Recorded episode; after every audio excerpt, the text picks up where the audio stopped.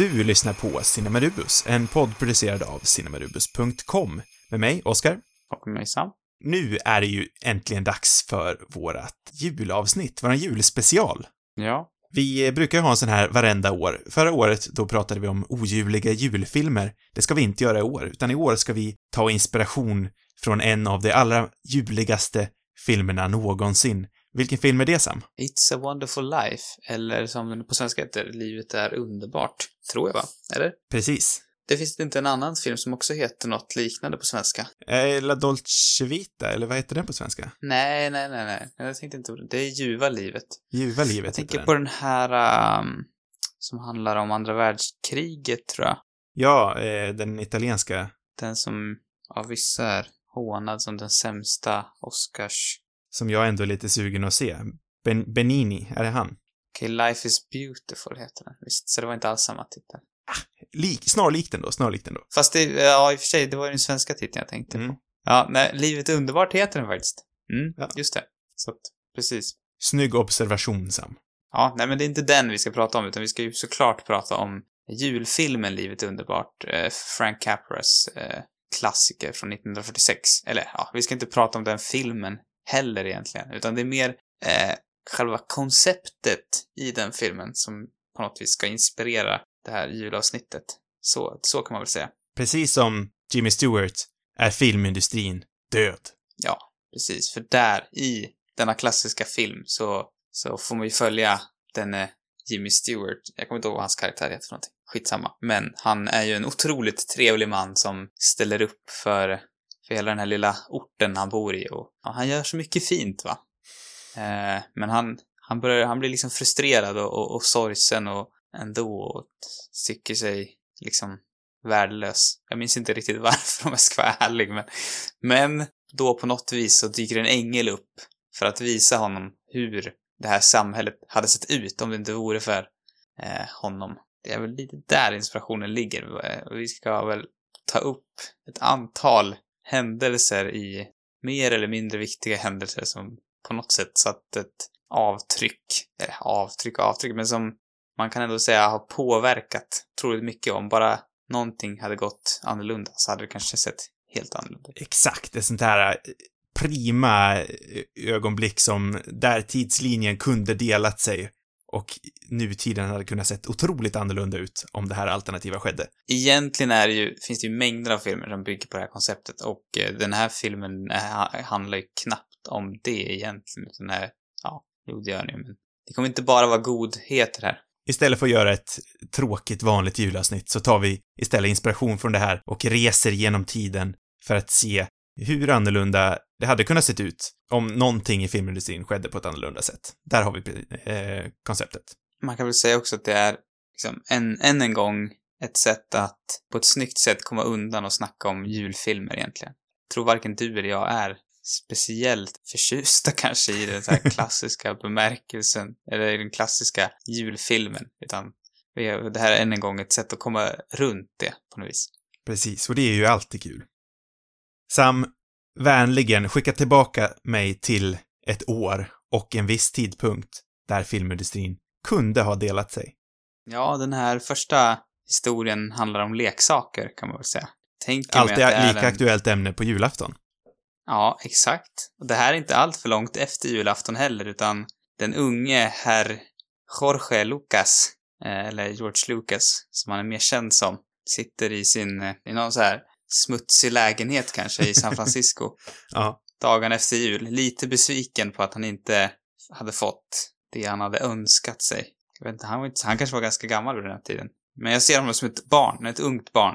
jag tänker så här, han sitter där i sin lägenhet med en otroligt framgångsrik film bakom sig, men ändå väldigt ledsen att det är sån här tråkig jävla popkultur som, som blir populär. Han vill ju bara göra sina smala, små, eh, små nördfilmer. Vad är den här popkulturen som... För om det är någonting han i denna stund påbörjar året... Sa vi att det var, året var 73? Nej? dåligt, dåligt beskrivet. Så är det väl liksom någon sorts popkulturellt monster som han ändå är på väg att skapa. Men du menar att det är hans, hans mer artsy sida i den här, i sällskapet av, av Nej, vänta, vilka var hans buddies? Det var väl... Ja, främst är det ju eh, Coppola. Coppola exakt och eh, De Palma var väl också med i, Exakt. i Men gänget. Coppola, jag tänker T- THX eh, 137, eller vad heter den? Mm, den här science fiction kort... Är den? Nej, den Nej, det är en långfilm. kanske. Är det en kortfilm? Det är en långfilm. till och Eh, Den otroligt smala filmen som var hans eh, debut floppade ju. Men med. Mm. han blev ju då utmanad av sin gode vän Francis Ford Coppola, känd från bland annat Gudfadern, Mm. att jag vill att du gör en så populär film som bara möjligt. Och då gjorde han Ja. Natten med gänget. Du, min utmaning till dig är att göra en film som tjänar pengar. Och det lyckades han ju uppenbarligen med. Och jag tänker... Kände han sig smutsig när han gjorde den alltså? Ja, det tror jag. Och jag tänker då att eh, nu kanske han... eh, För det är uppenbarligen ett... Star Wars är uppenbarligen ett passionsprojekt, men jag tänker också att han någonstans eh, kanske blandade de här två elementen. Han vill ha in sin, sin smala sci-fi och pop. Ja, ja För det var ju inte ett givet eh, framgångsrikt koncept, Star Wars. Vilket tar in Nej. oss på ämnet. Ja, exakt. George Lucas, efter det här, efter Sista natten med gänget och efter THX, skulle ju då Ja. påbörja sitt nästa projekt, vilket var, vilket kom att bli Stjärnornas krig. Och det kan jag tänka mig då är en kombination av det här smala artfilmen som han var ett stort fan av och den här bredare, framgångsrika filmen som han skämdes lite för med Sista natten med gänget. Ja, tydligen så var han ju till och med intresserad att, att, eh, att adaptera Flash Gordon. Ja, det var ju det, det var ju det han ville göra, men han fick ju aldrig rättigheterna. Nej, så då gjorde han sitt egna Flash Gordon istället. Exakt. Och ingen trodde ju då på det här konceptet. Han hade otroligt svårt att få igenom det här. Långt in i produktionen, ända fram till, eh, till eh, premiären, så var det ingen som trodde på att den här filmen skulle lyckas. Ingen av skådespelarna trodde på den. Eh, han hade ju tur då att han fick eh, några bra medarbetare egentligen. Det var ju Gary Kurtz som producent, Martha, Martha Lucas som var hans eh, redigerare slash fru. Eh, många av dessa människor hjälpte han då att få det här som ett framgångsrikt eh, koncept. Men Ja anledningen till varför han fick igenom den här filmen var ju för att han då, vilket var året sa vi? 1973. Ja, det var då han började skriva eh, på filmen. Att han liksom satte sig ner och bestämde sig att han, eh, som jag förstått det, jobbade åtta timmar om dagen, eh, fem dagar i veckan och skrev den här filmen. Och många tänkte ju då att det här är ju dravel, George, vad fan håller du på med? Men då sa han, du vet du vad? Jag frånsäger mig min lön. Eller han fick väl 150 000 dollar eller något sånt där, vilket är en struntsumma i viss mån. Om jag får leksaksrättigheterna och om jag får rättigheterna till en uppföljare, eller till uppföljarna. Mm. Vilket eh, på den tiden var ett rätt eh, liksom sällsynt fenomen att en film slog igenom så pass stort att ungar ville leka med leksaker eller att eh, ja, uppföljare i sig var liksom inte supervanligt, eh, var inte en supervanlig företeelse. Vad var det som gjorde honom så skarpsint att han liksom förstod att, menar, han kan ju han kan inte på långa vägar förstått liksom eh, scopet av vad han skulle tjäna på de här leksakerna i framtiden. Men jag menar vad, det känns som att alla de här liksom största inom Hollywooden, de har den här businessmannen Mm. inom sig. Alltså det här känns ju, det här, jag vet inte, för det, det känns inte som att det fanns så mycket exempel som du säger. Nej, många säger ju att det, det, det var inte verklighet att filmer hade leksaker innan det här. Men faktumet är ju att eh, Apornas planet är ju ett, eh, säger motsatsen. Den var en framgångsrik franchise med mycket merch, men det var inte så vanligt som det är idag när det gäller stora Nej. blockbusters. Eh, så Fox sa ju det, ja men absolut, fan ta rättigheterna till leksakerna. Det visade sig vara det största misstaget i filmhistorien, i princip. För George Mm. Lucas byggde ju upp sitt imperium på pengarna han fick från leksakerna. Han fick så bisarrt mycket pengar så han då kunde bygga upp sin egen filmstudio, sin egen specialeffektstudio, allting, flytta till eh, norra San Francisco och i princip eh, skapar liksom de största independent-filmerna någonsin. För Star Wars 5, 6, 1, 2, 3 är independent-filmer i, i viss mån. Ja, det är så. De, dis- vad, vad är 20th Century Fox del ja, de är väl i- i egentligen mer eh, distribuerare Ja, distributörer av. Distributörer, så heter det.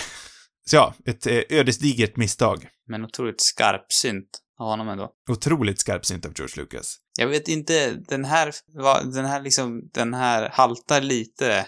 Vad, vad, eller haltar och haltar, men vad, det, det finns otroligt mycket som de här har påverkat framtiden. Mm. Ja, det är ju svårt att säga hur filmindustrin hade sett annorlunda ut om man inte gjorde det. Nej, men exakt. Man kan ju tänka sig att merch hade ju blivit, alltså det vill säga leksaker, t-shirts, eh, allt sånt. Alla liksom attiraljer man kan köpa med tryck eller som är inspirerade av filmen. Ja, Eh, de hade, hade, hade kommit kanske på något sätt ändå, men... Ja, Ja, det var men Star starten Wars- på många grejer. Exakt. Star Wars var ju i viss mån starten på blockbusters tillsammans med eh, nästa tänk om-scenario som vi har, om vi vill gå vidare på den. Mm, det tycker jag. Vilket år åker vi till nu? Inte så långt. Vi förflyttar oss bara ett och ett halvt framåt i tiden till en härlig sommarkväll 1974 när eh, unge herre Steven Spiel Spielberg höll på och spelade in sin... Eh, nu. Seminala klassiker, Hajen. Ja, men exakt. Om jag får uttrycka det själv. Men det känns som det här är... Eh, jag låter nästan dig ta över här, beskriva stämningen. Eh, sommaren Ja. är kanske fel, det var maj faktiskt, 74, men Det här är Mm. ju tidiga sommarnätter. Det var dock rätt kallt om jag minns rätt. I Martha's Vineyard på, i Amerikas östkust. Det var en plågsam filmproduktion när unge herr Steven Spielberg, som du nyss nämnde, spelade in sin, det här blir hans tredje film efter Duel, en tv-film, och Sugarland Express. Men nu ska han ge sig in i the big leagues, där han ska skapa den, eh, tillsammans med Star Wars, en av de första blockbuster-filmerna. Kioskvältarfilm. kan man kalla det det? Ja, det tycker jag vi kan kalla det. Men, som sagt, filmen hade ju många problem, även den här, precis som Stjärnornas krig. För planen var ju då att göra en, en skräckis helt enkelt, med en haj som figurerar det eh, titulära monstret.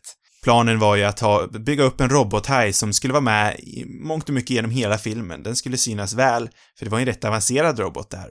Men saker och ting går ju sällan som man tänker.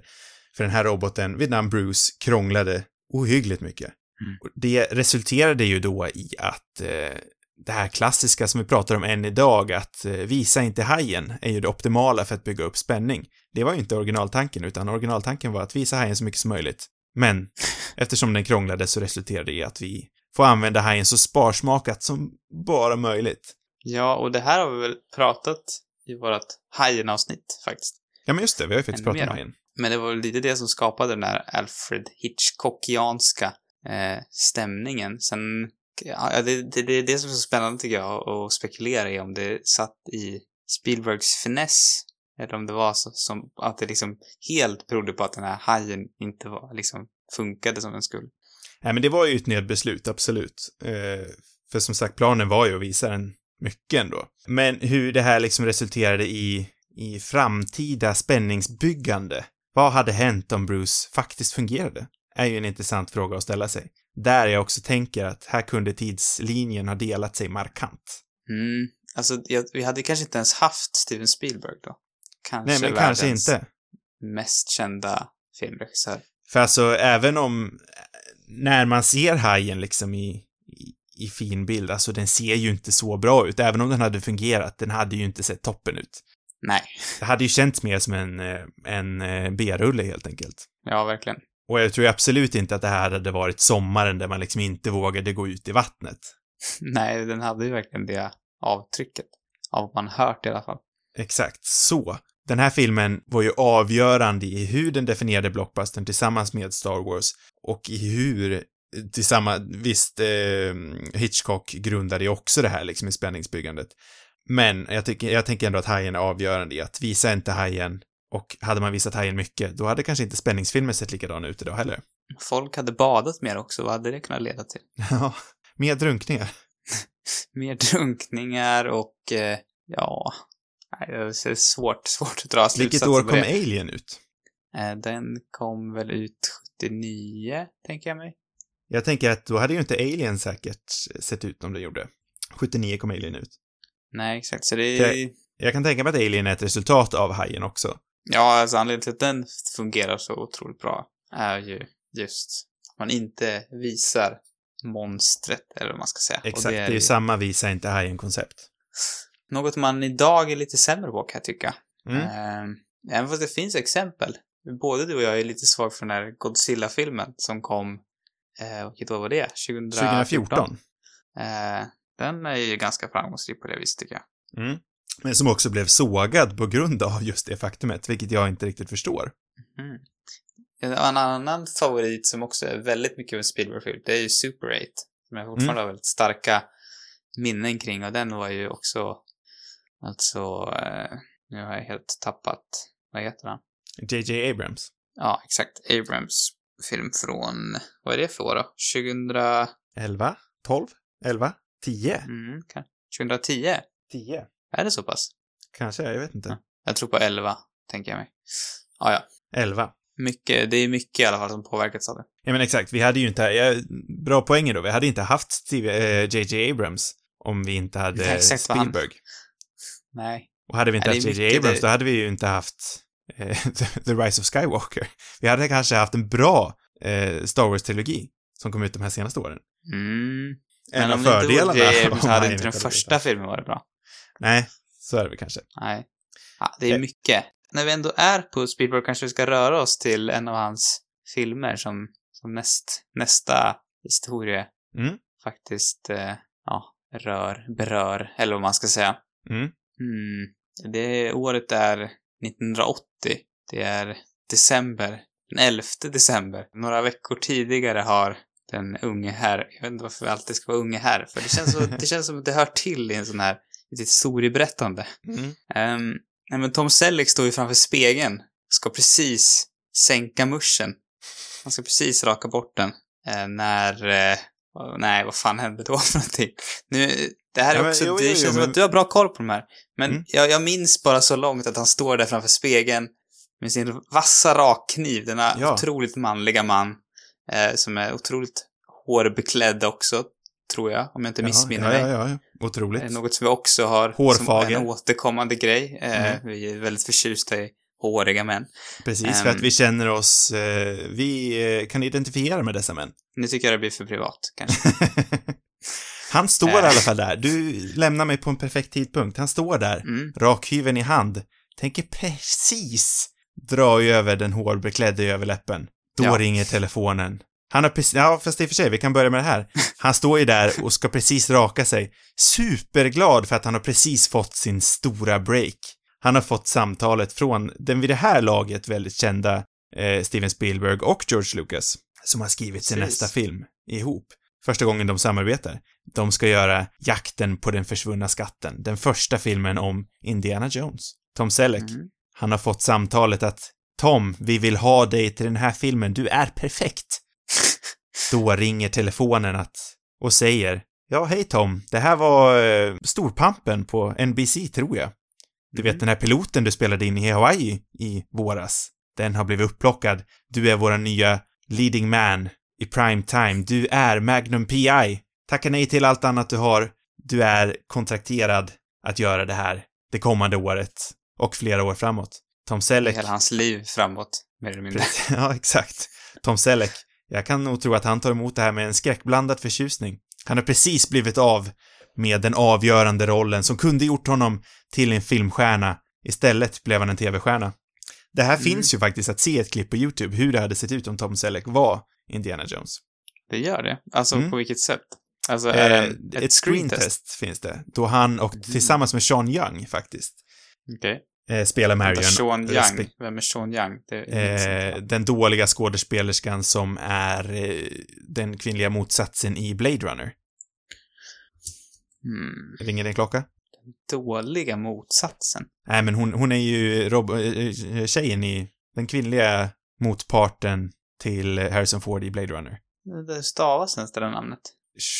S-E-A-N, Young. Jaha, som en... Hon har ett mansnamn ju. Hon har ett mansnamn. Jaha, vänta, är hon dålig? Jag tycker inte, Sean Young har jag aldrig riktigt förstått, faktiskt. Nej, det kanske hon är. Ja, jag, det var länge sedan jag såg Blade Runner, men Eh, kanske är dålig. ja. Hon har Ja, ju men ändå ett, Det är någonting som är väldigt... ja, Det, hon är fängslande på något sätt, tycker jag ändå. Mm, mm, kanske. Sean Young, på tal om andra saker som kunde skett, eh, eh, ville ju också verkligen ha rollen som Catwoman i Batman Returns. Mm. Det hade hon väl ändå passat rätt bra som. Ja, men tydligen så är hon rätt manisk som personlighet, så hon eh, trakasserade tydligen eh, Tim Burton om den här rollen. Jag för mig att hon till och med dök upp vid hans dörr iklädd en Catwoman-kostym. Så hon skrämde Tim. Äh, Och det är Det nog inte så lätt gjort. Jag vet inte varför jag känner denna enorma sympati för henne egentligen. Ja, ja, det, det som kunde skett var ju att eh, Tom Selleck då istället för Harrison Ford skulle fått den här ikoniska rollen som eh, verkligen liksom la grunden för Harrison Ford att bli the movie star som han är. Visst, ja, han hade men det Star hade varit Wars. också mer rättvist tycker jag nästan om, eftersom han hade ju typ blivit det ändå med Star Wars, tänker jag. Mm, men han var ändå inte Selleck- riktigt, han, han var inte där riktigt. Nej, han var inte leading man på samma vis Nej, som han blev med Indiana Jones-filmerna, för såklart. Harrison Ford men, är ändå en biroll. Eller Harrison Ford. Ja. Indiana, eh, Alltså- Han Solo är ändå en biroll. men jag tänker att det hade ändå varit pussigt, liksom bjussigt, så här i efterhand, att Selleck hade fått göra någonting annat kanske än att ränna runt på Hawaii. För vad har han liksom mer än Magnum P.I.? Det är den där Blue Bloods, jag vet inte. Precis. Tre män och en bebis hade han ju också. Han var ju en prominent biroll som dök upp, eller en gästroll i Vänner också.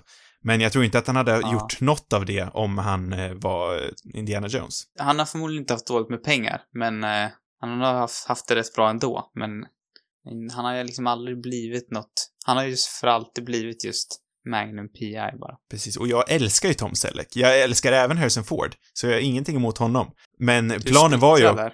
Vad sa du? Du är splittrad på den här punkten. Jag är splittrad på den här punkten, men jag, jag landar ändå i att jag hade otroligt gärna velat sett eh, Tom Selleck som Indiana Jones. För planen var ju också, varken Spielberg eller Lucas ville ju ha Ford i rollen. De tyckte att han var perfekt för det, men de ville ha någon ny som kunde komma in liksom Mm. och, och bli den här rollen på ett annat vis. Hade han fått behålla mustaschen eller kan man se det som en sanning att han stod där framför spegeln? Eh, vi säger att han stod där framför spegeln. Det blir en bättre bild, tänker jag. historien. Men i det här Ja, screentestet så hade han ju mustaschen. Han är lite så här, jag tänker ju, en annan eh, Indiana Jones-inspirerad kommande film är ju Uncharted-filmen. Mm. Han hade ju gjort sig som en ganska bra Sally, tänker jag. Fakti faktiskt. Det har jag aldrig kopplat. Varför, varför inte Tom Selleck, Sally?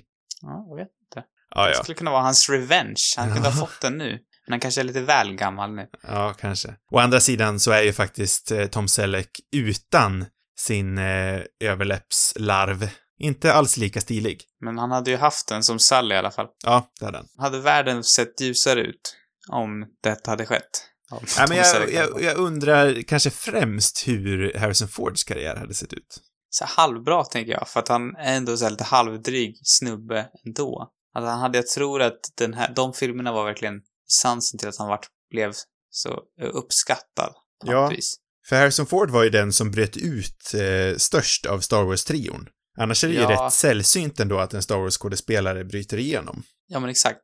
Han, eh, han, eh, han fick, han gjorde något mer. Liksom, han, det som är så roligt med honom är att han känns så liksom, mot, som den här motvillige skådisen. Mm. Som knappt vill ha framgång. Ja, men typ. Man, ja, nej. Jag, jag hade gärna velat sett den världen. Mm. Ska vi eh, hoppa till nästa tids, tidslinjedelning? Nästa epok, vart rör vi oss den här gången egentligen? Eh, jag tänker att vi håller oss kvar bland de här eh, tidiga, vad heter de? De här polarna, Spielberg, George Lucas, och rör oss till den tredje vännen som vi nyss nämnde, eh, Francis Ford Coppola. Ja, vi har liksom fastnat nästan eh, omedvetet i Ja, bland de där tre. det var inte med tanken. flit, men eh, vi rör oss faktiskt eh, till en av eh, flopparna som Francis Ford Coppola har gjort. Som också är lite het potatis just nu med tanke på att han faktiskt har klippt om Gudfadern 3 till, ska vi kalla det nya filmen, Gudfadern, komma, koda, kolon, The Death of Michael Corleone. Är det en otjänst eller en tjänst, den där titeln? Ja, jag tror att det är en otjänst faktiskt. Tror du att den kommer bli en succé, den här omklippningen? Nej, jag vet inte. Det är den enda versionen som går att hyra på iTunes just nu, så jag tror att det snarare kommer bli att det här är det som finns Ja. nu. Han får rätta ett gammalt misstag med kanske. Exakt. För han eh, hade ju castat, eller rollsatt, en eh, kvinna som kommer dyka upp alldeles strax igen, Winona Ryder i rollen som Mary Corleone. Men hon hoppade Ja. av. Och eh, i ett eh, desperat eh, försök att hitta andra skådespelare som misslyckas, misslyckades var han då tvungen att eh, sätta dit sin dotter, Sofia Coppola. Många tänker ju att det här liksom är en, en eh, direkt eh, hopp på nepotism, som eh, visserligen Coppola har visat svaghet för innan. Han är ju inte främmande för att rollsätta sina släktingar. Nej. Men Sofia var faktiskt inte det första valet, utan det här var lite av en nödlösning. Sofia Coppola idag är ju en eh, framgångsrik regissör, kan vi säga, hyllad. Ja, det kan vi verkligen säga. Och det vart ju nog kanske ett karriärsval hon gjorde eftersom att hon blev så otroligt sågad i hennes fars avslutning på Gudfadern-trilogin. Där hon, eh, som sagt, spelade dottern till Michael Corleone. Ja, exakt. Jag läste nyligen någon artikel som där Francis pratade just om vilket otroligt liksom, eh, hur otroligt hårt hon tog på den, på den kritiken. Och Hon gjorde jag vet det? inte vad, ja, som jag har förstått det, eh, påverkade henne väldigt mycket. Mm. Jag vet inte om hon jobbar, har hon gjort mer liksom andra skådespelarroller efter det, eller var hon liksom, blev Inte det? vad jag vet. Kanske ska kolla det bara lite snabbt här. Hon är till och med Star Phantom Menace också. Ja, hon är ju en, en otroligt liten bakgrundsroll. Vet du att Keira Knightley är med i Star Wars också? Mm, jo Ja, det. det är, det är en av dem. Jaha, hon spelar också en sån. Precis. Dubbel. Ja. Nej, men eh, vad säger vi? Hon gjorde väl ingen, inte mycket mer skådespeleri efter det. Eh, sen vet inte jag om det var det. Jag kan tänka mig att den här passionen för, för regi nog kanske fanns där ändå. Det kanske inte var så att hon bara, nej, nu, det här kan jag inte göra mer. Det, men det var exakt. så tungt. Men, Men, eh, scenariot, vad hade hänt om Sofia Coppola faktiskt blev hyllad i Gudfadern 3? Det jag tror jag att jag satt upp det. Det är den centrala, Ja. centrala frågan. Hur hade tidslinjen delat sig Ja. om hon blev hyllad? Hade vi fått, eh, hade vi haft Scarlett Johansson? Jag tror inte det. Nej, kanske inte. Bill Murray hade kanske varit bortglömd i ett hörn också. Kanske. Han hade kanske varit, eh, varit ungefär som Chevy Chase är idag. Den här tråkiga gamla gubben. Som lever på sin 80-tals... Till viss del är ju han den tråkiga gamla gubben. Men det är också lite det som är kanske värdet i honom. Visserligen. Men eh, Sofia Coppola är ju som sagt en av de allra mest hyllade regissörerna och visst, hon hade kanske rört sig dit ändå. Som du säger. Men, eh, ja, hade det sett likadant ut? Det tror jag inte. Nej, det, det är, tänk om hon hade liksom fått rollen och bara rullat in. Det hade liksom säkerligen åtminstone stoppat upp det kanske. Eller liksom fått, nu vart det blev det ändå det som var främsta och en liksom, stora passion och det som hon ändå jagade. För för Hollywood, precis som jag, älskar ju såna här kändisdynastier. Det finns ju ingenting roligare än när, när dottern till någon framgångsrik, eh, eller sonen till någon framgångsrik, också visar sig ha talang. Så hon hade ju absolut säkert blivit en filmstjärna, tror jag. Så en skådespelarstjärna. Ja, men här på något vis också, för, det är också på något vis att skapa sig sin egen, inte bara att förekomma i sin, sin pappas film, utan att hon fick ändå skapa sig sin egen karriär, även fast hennes, min, min liksom fördom om branschen också är att det är, även om hon hade ett, ett, liksom ett känt namn så komma in som kvinna och, och regissör så var det nog, hade det varit hans son istället så hade det nog inte varit lika kämpigt, men hon måste nog ha fått slita en hel del för att liksom ja, komma dit hon ändå kommit nu och eh, kanske också om hon ändå var så pass känd för den här, eller ökänd för den här rollen i Gudfadern 3 så kanske det var extra liksom kämpigt att övertyga eh, folk om att hon faktiskt var skicklig. Jag skulle kunna se eh, Sofia Coppola som någon slags motsvarighet till, eh, till hur Nicole Kidman ser ut idag. Jag tycker de har lite samma, nu har de ju också jobbat ihop i den här filmen som kom ut för några år sedan, eh, nu kommer jag inte ihåg vad den heter, men eh, jag tycker de har lite samma lugn, samma grace, de har en slags eh, Mm. nobilitet på något vis. De, ja, nej, jag hade lätt kunnat sett henne i den, i den rollen idag, om hon hade fortsatt som skådespelare. Det var så länge sedan jag såg eh, Gudfadern 3 så jag känner inte att jag jag, har inget, jag, jag minns liksom inte att det var en, en så otroligt dålig rolltolkning heller, men jag har liksom ingen... Nej, jag har väldigt lite minnen av den filmen generellt. Jag har ju bara sett Gudfadern 3 en gång, men jag minns den som att den, som att jag inte riktigt förstod varför den blev så sågad. Den hade väl lite för, den hade väl alldeles för mycket att leva upp till, gissar. Exakt. Men jag är väldigt taggad på att se Gudfadern 3, det nya klippet. Ja, Som vi säkert kommer prata om i, eh, i årskrönikan, om jag hinner Mm. se den. det är sant. Det är räknar vi in den till en 2020-film alltså. Kanske. Vi får se. Mm, Klipp till. klipp till. Året är 1993. Det är 2 juli. Gösta Ekman, han har precis blivit hyllad av det svenska folket i hans tolkning som Charles-Ingvar Sickan Jönsson i fem olika filmer om Jönssonligan. Publiksuccéer för att eh, uttrycka det milt. Beslutet att fortsätta, det var dock inte självklart. Gösta Ekman, han valde att tacka nej då han fick erbjudandet att tolka eh, Sjövall och Wahlöös klassiska litterära karaktär Martin Beck. Eh, rollen som faktiskt har tolkats några gånger innan, bland annat i Mannen på taket och i eh, några amerikanska produktioner till och med av eh, Walter Matthau, om minnet inte sviker mig. Oj, är det sant? Det visste jag inte. Ja, det är faktiskt sant. Det, jag tycker också det är lite intressant. Det är dock eh, inga publiksuccéer om jag förstår rätt. Men han har haft en roll i Hollywood Beck. Eh, men det blev alltså dags att eh, nylansera rollen. Den gick till Gustav Ekman. Nej, Gustav, eh, till eh, Gösta Ekman. Gösta Ekman. Till Gösta Ekman och eh, Rolf Lassgård som Gunvald Larsson. Men om vi ponerar den här tanken. Vad hade hänt om eh, Gösta Ekman faktiskt fortsatte med Jönssonligan och eh, hans film om Martin Beck inte blev av? Filmen, den heter ju för övrigt Brandbilen som försvann. Ett eh, rätt dåligt namn om jag får säga det själv. Så jag, jag känner igen bilderna på honom som Beck, men Mm. jag visste typ knappt om att han hade spelat Beck.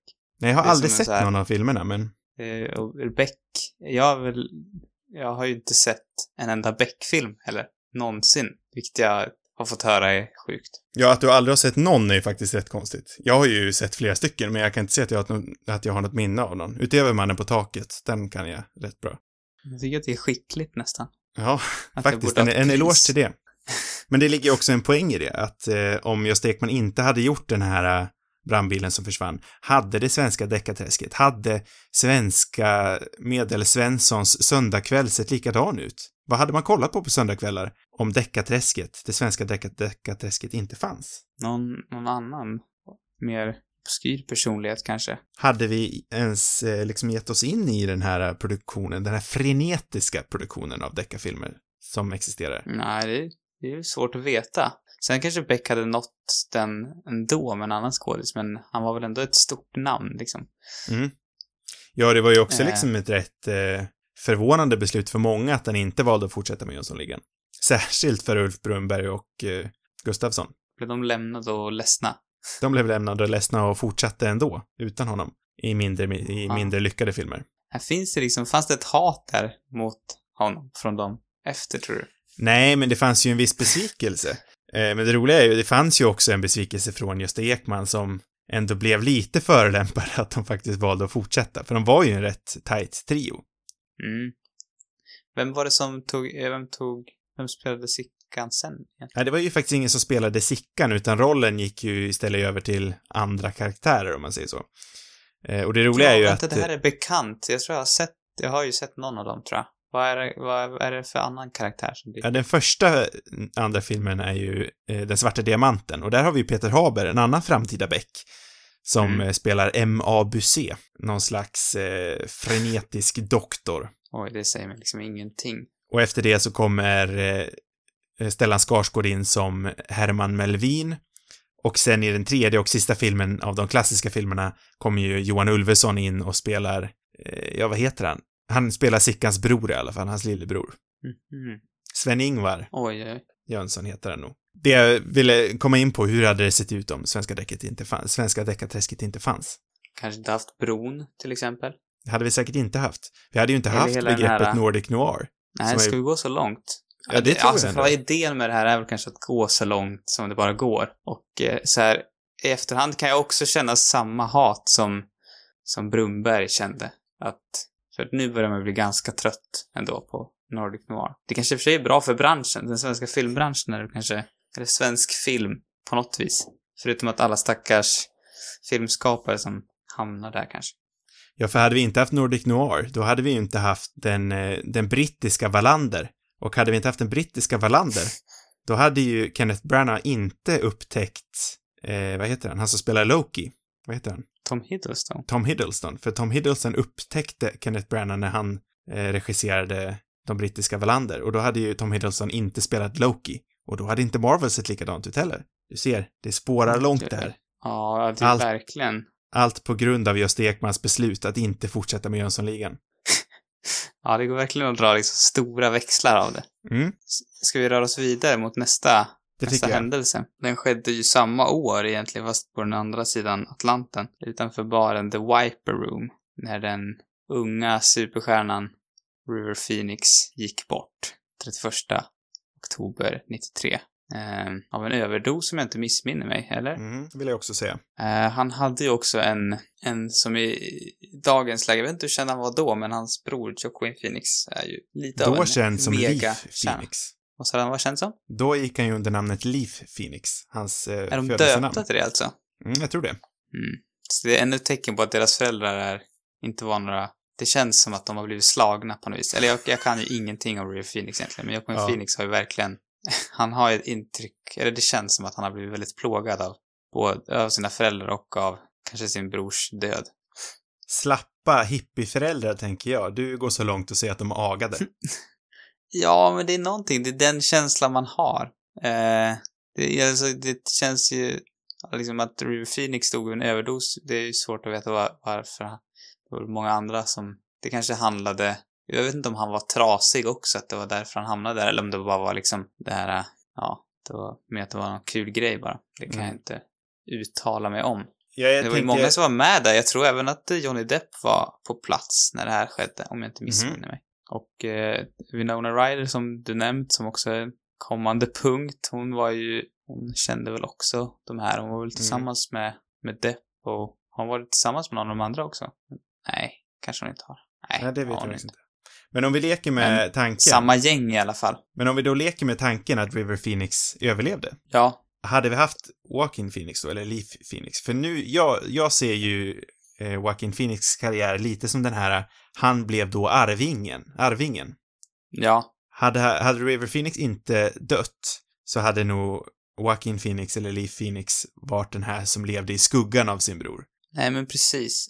Då hade han liksom försvunnit förmodligen och eh, det är alltså Phoenix, eh, Joaquin Phoenix, hans liksom stora styrka enligt mig i alla fall är ju det här eh, otroliga mörkret och det kan säkert handla om en, en tuff uppväxt men det är förmodligen också den här, eller hans broders död känns det Mm. som. Jag menar, mitt första liksom minne är ju eh, i Gladiator och det är väl där han kanske slog igenom på stort. Jo, men absolut.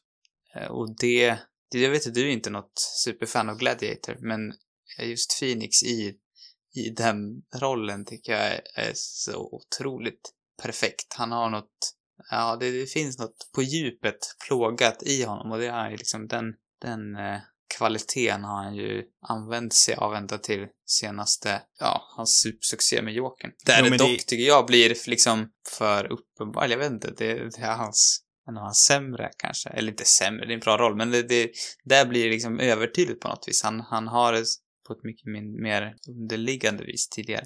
Jag menar, han har, du har ju rätt, hans, hans persona är ju plågad. Ja, exakt. Och det är ju den han lever på i mångt och mycket. Eh, River Phoenix var ju också liksom en otrolig stjärna i egen rätt. Alltså han var ju superbra. Där kan vi också koppla Mm. tillbaka till Indiana Jones där han faktiskt spelade unga Indy i trean. Mm, just det. Så om, eh, där kan vi också koppla det, så om Tom Selleck hade blivit Indiana Jones, då hade ju säkert inte River Phoenix varit unga Indiana Jones. Nej, han har inte Så- passat där kanske. Nej, då hade ju inte River Phoenix haft sin karriär, kanske. Oj, du, du bara knyter ihop de här. Ja, ja du ser, filmhistorien, den har en tendens att, att gå ihop. Vad var det som gjorde att eh, Winona Ryder, eh, ja, bara dagarna innan jul, eh, året 2001, bestämde sig för att göra lite av en Mona Sahlin, kan man väl säga. och snatta. Och på så vis paja en liksom helt fantastisk karriär. Eller hon var väl liksom 90-talets, en av 90-talets absolut största stjärnor, eller rising stars kanske. Mm. Ja, bara hade året och med innan så hade liksom- hon ju fått sin stjärna på The Walk of Fame. Bara det liksom. Ja, och sen var dödade hon karriären Jag, eh, jag, en liten snabb. jag vet faktiskt inte anledning till varför hon snattade, men det är ju ett väldigt intressant beslut, måste jag säga. Ja, det det låter också, det är också så fånigt att, att det ska vara en snattning ska påverka karriären. Och om vi ska vara, nu vill vi ju gärna dra det till extrema, men om vi ska vara ärliga så kanske det inte var riktigt det bara. Sen har jag hört att de ska vara liksom, man pratar om är typ kleptoman och grejer, jag vet inte. Ja, det var det jag tänkte säga. Alltså antagligen så ligger det någon slags kleptomani i grunden. För det är ju inte direkt eh, av ekonomiska eh, anledningar hon snattade. Hon hade ju absolut råd att köpa den där tröjan, det tror jag. Mm. Eh, Men, ja, det var en tröja hon snattade. Jag Ja, hade jag sett inte framför mig att det var godis. Ja, det var godis till och med. Jag, jag vet Ja, faktiskt vadå, inte var det vad, vadå, var var fick du tröjan ifrån? Nej, jag bara antog att det var en tröja, eftersom jag är sexist Oj. och tänker att kvinnor, de gillar bara kläder. Det var väldigt roligt att liksom både du och jag hade en otroligt klar bild utan att egentligen bygga det på någon typ av fakta. Och för mig var det godis och för dig var det en tröja. Nu måste vi googla Jag reda på jag, här. jag gillar min mer ändå. Jag ser liksom, jag, ser henne, du vet den där blicken hon har i det där eh, kända klippet från Emmy Awards va? När hon, Mm, när hon verkar vara lite påtänd typ. mm. Hon kollar runt så här. Tänk att jag ser den blicken i en godisaffär. Sen så kan hon inte låta bli. Hon eh, blev eh, dömd för att ha snattat eh, över 5000 dollar värda av designkläder, så jag hade ju mer rätt. Ja, men sanningen är alltid tråkigare än... Det är den. Vi kanske ska låta det förbli på godisen då. Mm, jag tänker mig att det var godis. Ett litet hubba-bubba kanske. Undrar om det är Mona Sahlin försökte använda sig av det här. Jag vet inte när Toblerone-skandalen skedde. Det är mer rimligt ändå, alltså att bli kritiserad för, för, för Winona Ryder, hennes stöld, kan man ju tycka. Sen kan man ju undra, om vi säger att tidslinjen inte hade del, alltså om hon, om hon inte hade snattat, Mm. så beger vi oss in i det här eviga problemet med eh, den strukturella sexism, sexismen Mm. i Hollywood. Hade hennes Mm. karriär ändå stagnerat eftersom hon då var på väg att bli en kvinna i en viss ålder, där, som traditionellt inte brukar få lika mycket roller som de hade när de var unga. Ja, det kanske till och med var så att det här, de, det här var bara en bra anledning. Men Ja. exakt, det var det jag tänkte komma in på. Var det här liksom bara en, en ful anledning till varför hennes karriär? Jag vet inte, det är ju ändå att komma ihåg dock att hon var ju var ju bara typ 26 år, så att hon var inte, jag vet inte riktigt Jaha, hon var när. inte äldre. Nej. Hon började så jäkla tidigt, Winona Ryder, man tänker ju inte på det. Ja, så att, Nej, men då var hon ju verkligen in her prime. Och sen så gick ju, ja men karriären gick ju verkligen i botten. Sen så fick hon ju typ spela Spocks mamma i Star Trek i en otroligt minimal roll. Det här har jag nämnt i någon annan poddavsnitt. Jag fick en flashback till att jag sagt exakt samma mening. har du det? Ja. Jag har helt glömt bort det så. Eh, Jag har inget minne alls av det. vilken, vilken, eh, var det Scorsese-filmen? Eh, med Danny Jag DeLuise slutade, och... jag lyssnade kanske inte då. Jag bara stängde av. Nej. Ja, jag, jag tror jag har sagt exakt samma sak för. Men eh, hon fick i alla fall sådana tacklösa roller och sen tack vare eh, streamingindustrin som eh, har boomat nu då på under 10-talet så har ju hon fått en karriär-resurgence. Mm. Men hur stark är den egentligen? Vad? Hennes liksom återkomst. Eh, jo, men alltså ändå, hon har ju uppenbarligen inte fått filmrollerna, men hon är ju nu en TV-A-lister i alla fall. Det kan man säga. Mm. Men om vi ska dra Jo. det här till sin spets, som vi nu har gjort. Mm.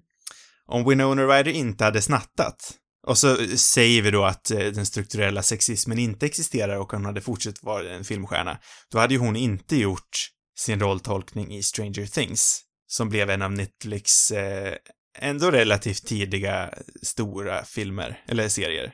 Mm. Hade Netflix inte blivit den streaminggiganten de är idag, hade Netflix inte funnits, då hade Disney Plus Ja. inte funnits. Vad händer? Oj, oj.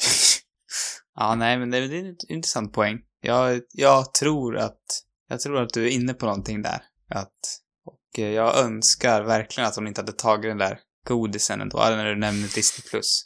Ja, det här hubba-bubbat. Ja, och vi kanske ska ge oss in på våran, blir det våran sista, våran sista punkt Ja, vi har två kvar egentligen? va? Ja, de går ju ihop lite de två sista. Mm. För vi, först kan vi gå in på den andra skandalen. En annan töntig skandal kan vi väl säga. Ja, just det. Ja, det kanske vi ska göra. Eh, vi rör oss några år framåt bara.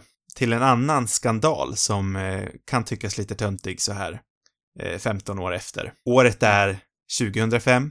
Det exakta datumet, det är 23 maj. Det här är ett eh, tv-ögonblick som kom att prägla en stormans nedfall och eh, senare även uppkomst igen. Det är ju såklart Tom Tompa Cruise vi snackar om. Det här var året då han hoppade på Oprahs soffa och förstörde sin karriär. Eh, såklart eh, går ju detta hand i hand lite med hans eh, skandalösa inblandning i scientologkulten, eh, eh, sekten också. Ja, och hans skilsmässor kanske. Och hans skilsmässa och, eh, och relation med Katie Holmes, för det är därför han hoppar på soffan, för att Åh, jag är så kär, jag är så kär, och så hoppar han i soffan. Just det. Det är därav Är han inte gör det det. fint då? Är det inte något fint han gör där? Ja, kanske. Och sen är ju också det ett faktum att han hoppar ju faktiskt inte så mycket. Han hoppar upp på den, sen sätter han sig igen. Det är inte som att han står där och hoppar upp och ner i en kvart. Men det är obehagligt. Lite obehagligt är det. Men, det här förstörde ju Tom Cruise karriär. Vi säger att det är, vi säger att det är soffan som förstörde karriären och inte skandalen innan. Som, eh, soffan tar ju till sin spets. Jag tror kanske inte riktigt att om man inte hade hoppat på soffan så hade det nog kanske kunnat lagt sig. Skandalen. förstör det egentligen hans karriär? Eller gör det hans karriär ännu mer liksom, tydlig i slutändan? Liksom, har han verkligen förlorat på det här, eller har han tjänat på det? Han förlorade absolut i några år. För om man tänker Mission Impossible 3 kom ut året därefter, 2006. Det är ju den minsta av Mission Impossible-filmerna. Den är mest småskalig och jag skulle lägga pengar på att det är den som har tjänat minst också.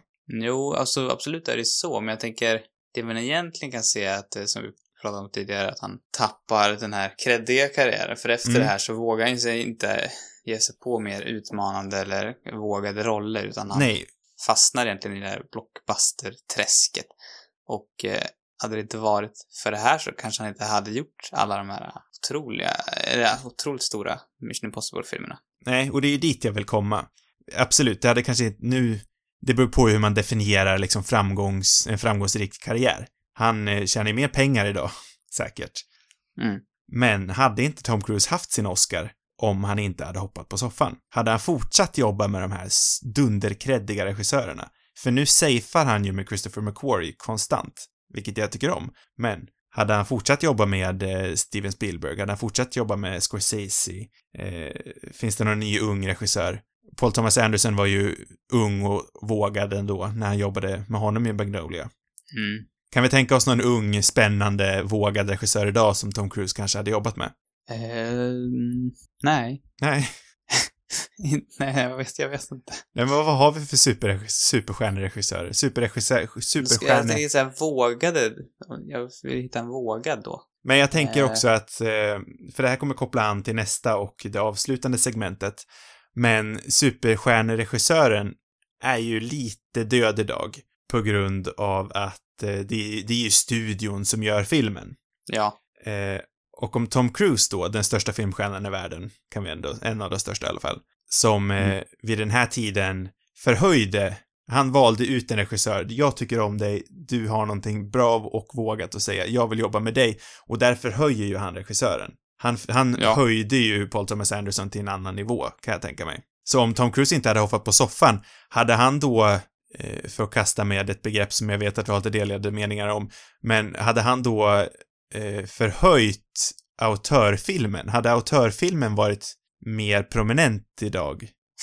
Om Tom Ja, Cruise inte hade hoppat på soffan? Det är många av de här grejerna som, som man önskar. Det är nästan, det här är nästan omvänt från om vi ska återkoppla till It's a wonderful life. Mm. Att eh, det är nästan som att vi ser den här Hur- alternativa hur dåligt har verkligheten som, som mer positiv än, än vad det är. Mm. För eh, absolut mest negativa för hela filmbranschen, det är väl nästa, den sista Ja, punkten. men precis. Det går ju in rätt snyggt här ju. På tal om filmer gjorda i kommitté. Ja, men exakt. Och en film som näst, eller en roll som nästan spelades av Tom Cruise.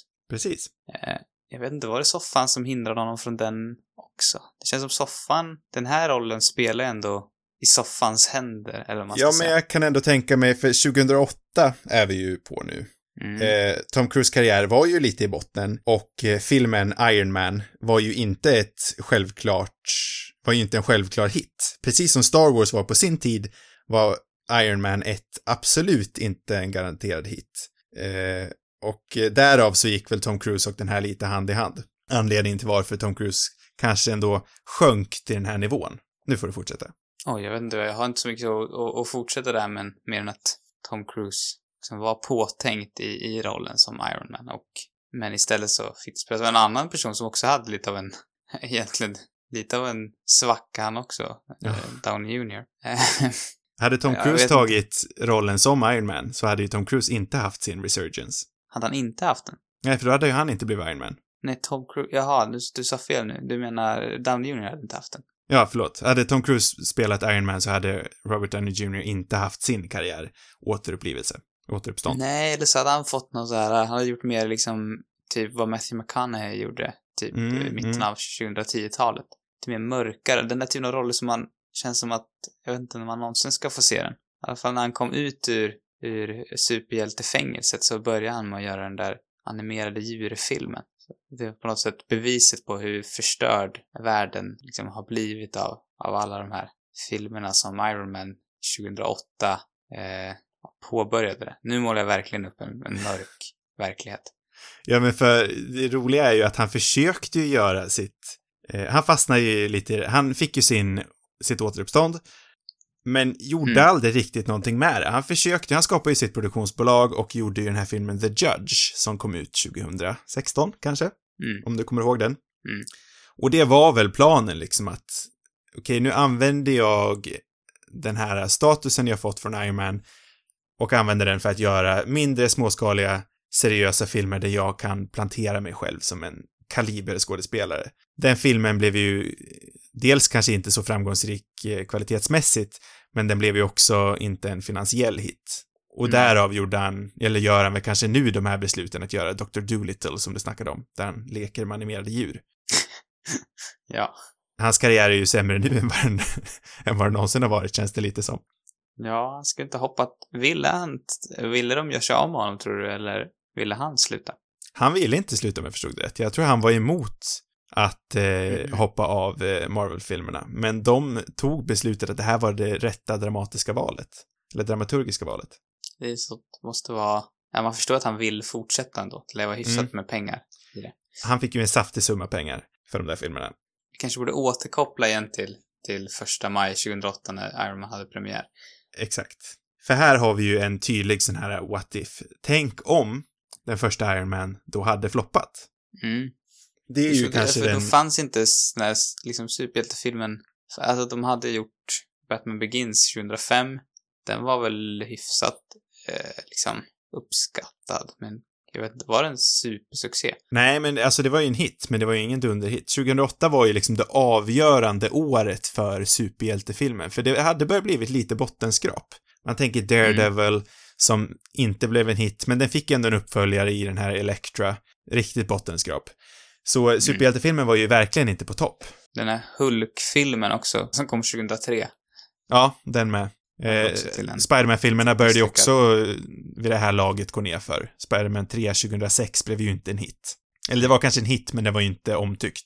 Nej, så de hade ändå försökt där tidigare, men det hade inte liksom slagit om riktigt. Nej, det var på väg ner för helt enkelt. Men 2008 som sagt, ett avgörande år. Först kommer ju, eller tar jag fel ordning nu? Undrar om, ja, två filmer kom i alla fall ut det här året.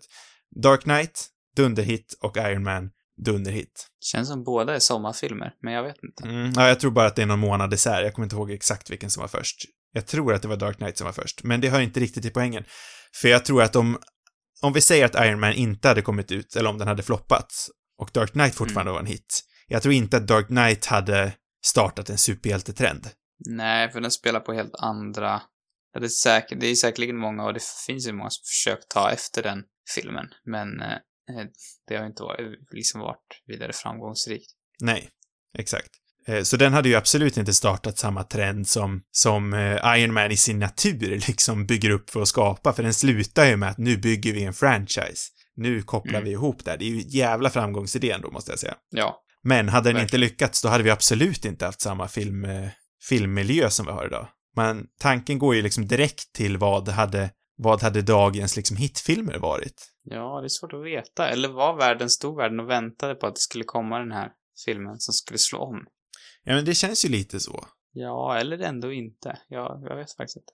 För det är ändå en oväntad, jag tycker att det är oväntat att en så pass eh, specifik och, eh, ja men ändå som ganska kopplad till, till mer nördkultur, att en sån genre har nått en så otrolig framgång. Det känns ändå inte, alltså man visste väl att man kunde tjäna mycket pengar på det, men Mm. att, eh, inte till den nivån det gör nu liksom. Nu, och att det också fortsätter med, med samma kraft, eh, är ju för mig förvånande i alla fall. Mm. Och För du- bara för några pratat- dagar sedan alltså- så, så, så kom väl Disney Plus och annonserade ytterligare mängder av olika diverse produktioner. Ja, alltså vi kommer göra det. superhjälte-content, alltså fram till 2030 i alla fall. Och vi har ju, man har ju ändå pratat nu i åtminstone sju år om när kommer superhjältefilmen dö. Men det finns inget stopp. Nej. Inte än så länge i alla fall. Men det Det intressanta är är där ju vi också... kommer in på i år. Alltså, att där, där finns det väl kanske... Om det är något som skulle kunna stoppa det så kanske det är, är det. Men det, jag är lite rädd att det är... Eller och det är kanske många andra också, att det är, det är inte de filmerna som tar mest stryk. Tyvärr Ja, är det ju inte det. Det är ju de här som tar minst de. stryk. Ja. Nästan. Eh, Men en annan grej som jag kopplade om vi ska dra det till sin spets igen, att eh, nu för tiden är det ju hip to be square som, som Huey Lewis en gång sjöng. Mhm. Nu är det ju lite hippt att vara nörd. Du och jag är lite så här precis på gränsen till att man kommer ändå ihåg en tid då det verkligen inte var hippt att tycka om superhjältar och Star Wars och sånt där. Nej. Idag är det ju liksom inte, en- jag tror, ungdomarna idag har ju ingen stigma om att tycka om sånt.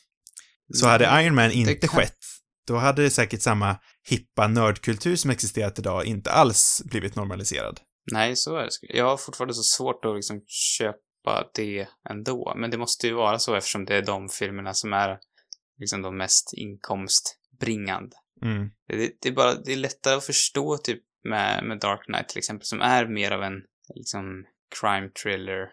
Eh, ja, alltså den känns som mot en, en bredare massa på något sätt. Medan de är, jag har fortfarande svårt att fatta liksom den här otroliga framgången med, med Marvels filmer som är väldigt liksom, ja, de känns väldigt nördiga på något Mm. vis och färgglada och det är väl inget fel med det, men, men alltså de känns väldigt, jag vet inte. Nej, och alla försöker ju också härma dem. Det är ju inte bara Disney som gör de här filmerna, utan det är ju liksom det där man siktar mot just nu. Så det påverkar ju hela filmindustrin, att liksom det, det är det här vi vill ha. Det är det här vi vill nå. Mm. Så, eh, ja, Iron Man, allting är ditt fel. 2008, det avgörande året. Ja, det blir väldigt dystert slut nu känns det Om vi ska koppla, bak, koppla tillbaka det till livet underbart. Hur eh, mm. varenda gång en, en bjällra ringer så får en ängel sina vingar. Mm. Hur får vi ihop det till något fint? Jag vet inte. Jag tänker att man kan kolla på Livet underbart och eh, njuta av, nej jag vet inte, av änglar, av Jimmy Stewart. Glömma allt för en stund. Varenda gång det klirrar till i en aktieägare, en Disney-aktieägares plånbok, så Mm. får en ängel sina vingar. är det där vi avslutar? Det låter så, det låter väldigt kapitalistiskt på något vis. Ja, Mm. Men julen är ju i och för sig precis. en Snyggt, Sam. otroligt kapitalistisk tradition. Kapitalismens högtid. Snyggt ihopkopplat. Där, där liksom knyter vi ihop säcken. Julsäcken, klappsäcken knyter vi ihop. Ja, jag tror det får vara, får vara allt. God jul på den punkten. God jul på den punkten. Njuta av kapitalismen. God jul, njut av era Marvel-leksaker, njut av era Star Wars-leksaker. Kolla på The Mandalorian, finalen. Den, den har nyss sänts. Kolla på Star Wars på Disney+. Plus. Betala för några månader. precis sänt? Eh, Ja, när det här kom ut på julafton den 24 så har ju eh, säsong 2-finalen sänts fredagen innan. Mysigt. Köp en Baby Yoda-present. Och klirra till lite lite i Disneys sent nu kanske. Kanske, ja, i och för sig. Ja, ja, sak samma. Ja, ja. Nästa vecka, eller nästa vecka vågar jag nog inte utlova, men nästa avsnitt, då så kommer Mm. våran årliga tradition.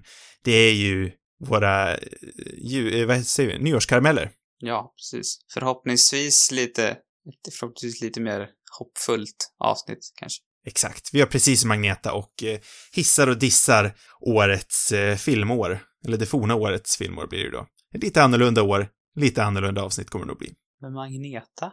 Agneta Sjödin. Brukar hon också göra det? Du ställer samma fråga varje år, Sam. Agneta Sjödin gör nyårskarameller på ja, men det TV4 är ändå en varenda sån år. där, det, det kommer alltid med dina såna här TV4-kunskaper som, som jag är så jävla lost på. Det är väl ett allmänt känt faktum att Agneta Sjödin gör nyårskarameller varenda år. Nej, jag tror TV4. inte det. Det är typ bara i ditt huvud. Jag vet, det har hon ju gjort i urminnes tider, Sam. Ja, ja. Jag har Sak alltid samma. Lyssna på dem. Gunde Svan mer och han känns som att han håller på med några jävla karameller. Ja. Lyssna på det avsnittet nästa gång i alla fall. Sen Mm. så återvänder vi, vi, återvänder vi med våra ordinarie avsnitt. Ja. Eh, flera av de ordinarie avsnitten Och våra specialavsnitt, de hittar ni på cinemarubus.com eller i era poddappar. Har ni frågor och vill ha svar, då skickar ni in dem till cinemarubus.gmail.com. Sociala medier, det har vi faktiskt också, inte helt oväntat, på eh, Instagram och Twitter. Där heter vi cinemarubus. God natt och god jul, allihopa. God natt, god jul.